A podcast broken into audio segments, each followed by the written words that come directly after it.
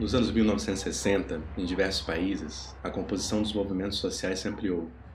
Lutas que até então eram motivadas por questões de classe foram se diversificando na cena pública a partir de novas demandas, com destaque para as lutas de negros e negras pelos direitos civis nos Estados Unidos, o movimento feminista e as lutas ambientais. As questões urbanas entraram nesse universo relacionadas ao modo de vida na cidade. Movimentos comunitários, de associações de moradores, se somaram a lutas populares que questionaram leis e projetos urbanos. No Brasil, pressões populares desencadearam o Movimento Nacional de Reforma Urbana, que definiu o campo de lutas políticas e conquistas expressivas em favor da função social da propriedade urbana. As críticas e enfrentamentos desses movimentos se orientavam também para o urbanismo como disciplina, seguindo as severas objeções que o urbanismo e o planejamento funcionalista, ortodoxo, receberam em meios intelectuais, as ações de ativistas apontavam o zoneamento funcional da cidade, as intervenções em grande escala, a descaracterização da vida comunitária, o aspecto padronizado e repetitivo de projetos como algo negativo. Uma das ideias centrais do pensamento do geógrafo David Harvey é que a urbanização tem sido a chave para a absorção do capital e excedente de trabalho na história do capitalismo. E isso tem reflexos consideráveis na organização militante, que questionava a distribuição dos benefícios da urbanização.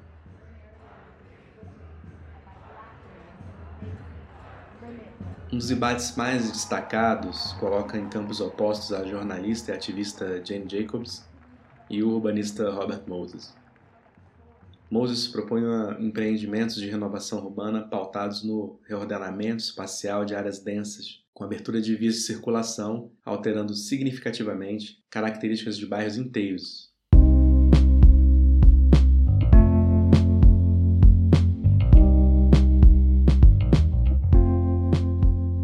ativistas propuseram que a ênfase estava no lugar errado, ela devia ter colocada na vizinhança para preservar não só espaços e edificações, mas também evitar o esfacelamento dos laços sociais, combater a mudança do perfil de renda que pode ser proporcionado algumas vezes nessa forma de urbanização.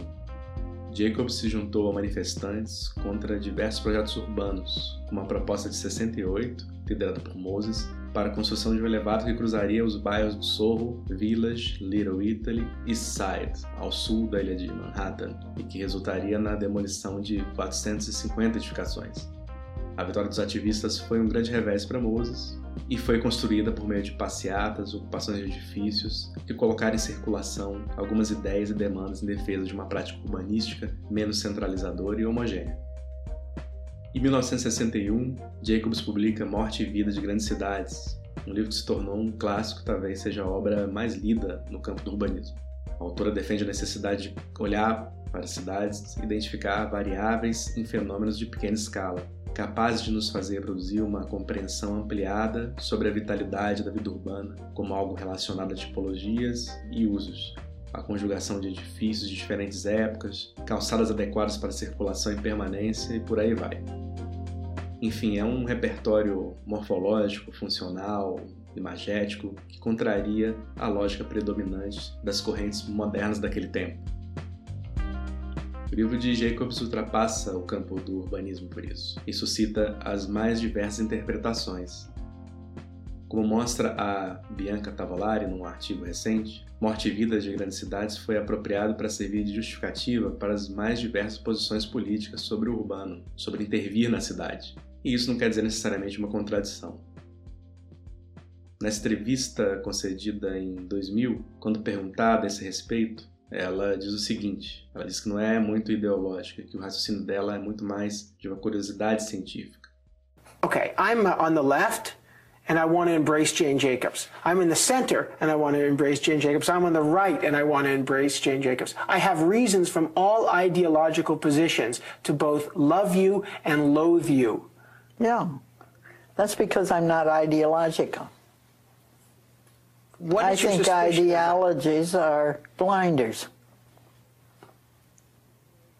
Always have been. The kind of mind I have is basically uh, a scientific one. And I respect um, observation and experiment. and what happens, and not uh, abstractions or theories about what ought to be or what ought to happen.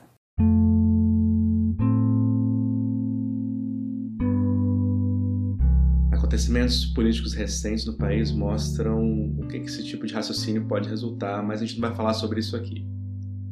Também não é nosso papel no programa oferecer uma bússola ou manual de interpretação para qualquer uma das obras abordadas. Mas talvez muitas das leituras predominantes talvez estejam concentradas na primeira parte do livro da Jane Jacobs, em alguns aspectos da sua obra e não no seu conjunto. E vale a pena pensar um pouco sobre isso. Chamamos a atenção para o seguinte: a maior parte das citações sobre Jacobs gira em torno de duas ideias do livro, ou melhor, duas imagens. A do balé espontâneo da rua Hudson, onde ela morou, em que se lê a descrição do aspecto prosaico da vida nas calçadas e o inesperado e o diverso que escapa aos problemas e preocupações do planejamento urbano. E dos Olhos das Ruas, que é uma figura das mais citadas nos debates sobre a cidade que diz, em síntese, que os lugares ocupados têm mais vitalidade por isso são mais seguros. Jacobs não é a única a pensar um urbanismo, uma, uma leitura sobre a cidade ao reis do chão, a considerar o cotidiano como fonte formadora do urbanismo. E ao propor essas expressões, ela nos coloca diante de perguntas mais do que de fórmulas definidoras, mais do que de imagens fixas no tempo. E isso nos leva para a parte final de morte e vida de grandes cidades.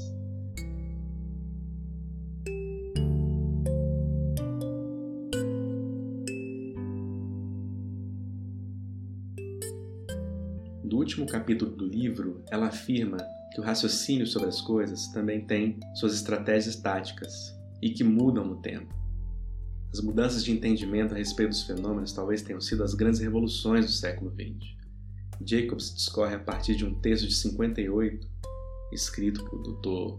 Warren Weaver, em que são apresentadas três etapas no desenvolvimento da história do pensamento científico e correspondem a três capacidades. A primeira delas é lidar com problemas de simplicidade elementar. Os experimentos que lidam com esse tipo de questão estavam orientados a pensar como uma variável depende e influencia outra. Por exemplo, a relação de pressão de um gás no recipiente e o seu volume. Esse tipo de problema fundamentou invenções relacionadas ao som, ao calor, à luz, à eletricidade, o segundo tipo de problemas são os de complexidade desorganizada, que não tem duas, três ou quatro variáveis, mas milhões delas. E aí surgiram as teorias da probabilidade e da estatística. O exemplo que o Weaver dá é o seguinte: as leis da dinâmica clássica do século XIX dão conta de analisar o movimento de uma única bola de marfim sobre uma mesa de bilhar. Mas se a gente aumenta duas, três, quatro bolas sobre essa mesa, o problema se torna muito difícil, quase insolúvel, na verdade. Porque não há uma dificuldade teórica nisso, mas porque era inviável a tarefa de lidar em detalhe com tantas variáveis. Mas se você imaginar uma grande mesa com milhões de bolas se movimentando pela superfície, o problema se torna mais fácil, surpreendentemente já que podem ser aplicados os métodos da mecânica estatística. Sem dúvida, não vai ser possível dizer em detalhe a trajetória específica de uma bola, mas podem ser respondidas com precisão satisfatória questões muito importantes que ele elenca a seguir. Em média, quantas bolas por segundo chocam-se contra determinado segmento da tabela? Em média, qual o espaço percorrido por uma bola antes de ser atingido por uma outra bola? Quer dizer, apesar da atuação confusa e desconhecida de uma das variáveis, o conjunto inteiro tem algumas propriedades que são médias, que são ordenáveis e por isso analisáveis. Mas há certas situações que estão situadas numa zona em que demanda pensar não só no número de variáveis, mas na maneira como elas estão interrelacionadas. E esse grupo de problemas ele denominou como de complexidade organizada. São problemas que a estatística não consegue resolver. Os exemplos que ele traz são os seguintes: O que faz uma prímula abrir-se à noite? Por que água salgada não sacia a sede? Qual é a definição bioquímica do envelhecimento? O que é um gene e como a constituição genética inata de um organismo vivo se manifesta nos traços desenvolvidos por um adulto? São problemas complexos, mas são problemas que os métodos estatísticos não conseguem solucionar. Eles envolvem uma abordagem simultânea de um número mensurável de fatores interrelacionados num conjunto orgânico.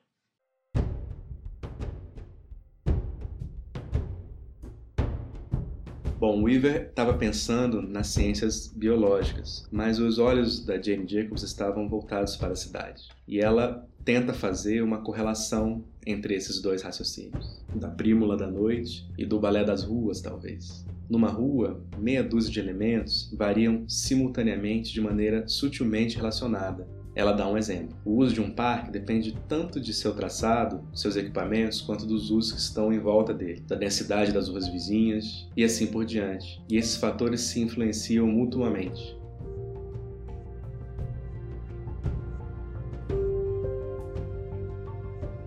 E não adianta tentar simplificar o problema. A Jane Jacobs escreve que os teóricos do que ela chama de planejamento urbano moderno convencional confundiram os problemas da cidade. Em Howard, a cidade-jardim é uma solução pensada a partir de duas variáveis: a quantidade de moradias e o número de empregados que precisam ser abrigados, relacionadas de maneira direta e simples. No planejamento dos anos 20 e 30 na Europa, foi difundida a ideia de que se podia lidar com a cidade a partir das estatísticas, da probabilidade e da matemática. Ela escreve o seguinte: com as técnicas da estatística e da probabilidade, se tornou possível elaborar levantamentos de planejamento urbano monstruosos e impressionantes. Levantamentos que são divulgados, não são lidos por quase ninguém e caem mansamente no esquecimento. Como deveria mesmo acontecer, porque não passam de exercícios rotineiros da mecânica estatística para sistemas de complexidade desorganizada. Tornou-se possível criar mapas de planos diretores para a cidade de forma estatística, e as pessoas levam a sério esses planos, porque costumamos acreditar que os mapas e a realidade estão necessariamente relacionados, ou se não estiverem, podemos fazer com que estejam. E os efeitos dessas contradições, dessa tentativa de olhar a cidade como um problema amplo ou como um problema em que duas variáveis estão relacionadas de maneira simples e direta, levaram a conclusões sobre o caráter fatidicamente irracional da cidade. Os olhos de Jacobs estão no nível do detalhe, da pequena escala, numa posição em que ela afirma haver assim três modos de reflexão que são muito importantes.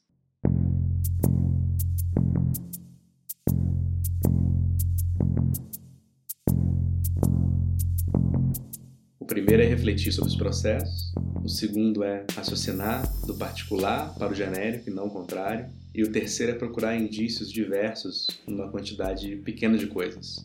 E por isso que Jacobs afirma que é fundamental para pensar nas formas de intervir na cidade, compreender os catalisadores dos processos. E é sobre esse ponto que repousam algumas das críticas que foram apresentadas ao texto dela, de não mencionar as bases heterogêneas e complexas do contexto a que ela se refere. Não há menção às contradições implicadas em questões raciais, por exemplo, o que para alguns críticos confere à obra dela um trato desigual e bastante parcial na eleição das variáveis. Jacobs diz o seguinte: os processos urbanos são complexos demais para serem rotineiros, particularizados demais para serem aplicados como abstrações. Talvez uma das interpretações da obra de Jacobs é que, a exemplo das cidades monótonas, as leituras parciais e fixas no tempo imobilizam as ideias, as noções e os conceitos produzidos. Por isso o termo Olhos das Ruas não é um chavão, alguma coisa que a autora elaborou fora do tempo. A expressão não é um conceito exatamente, mas uma imagem, uma figura evocativa, que depende do lugar e de quem olha, seu itinerário de vida e suas circunstâncias.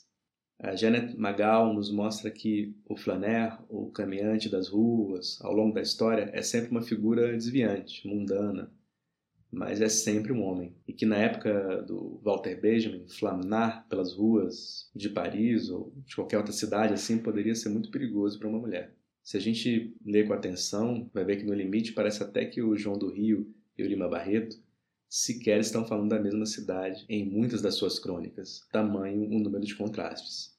Quer dizer, a excessiva abrangência de um termo, qualquer que seja, pode reduzir bastante a sua precisão descritiva e explicativa, levando a generalizações. Não tem regra para ler livro, sem dúvida, mas a gente queria deixar no horizonte o quão importante é refletir sobre os olhos que a gente tem para as cidades, sobre o tempo das coisas, sobre o tempo das palavras, do que, elas já nomearam e do que elas podem vir a nomear.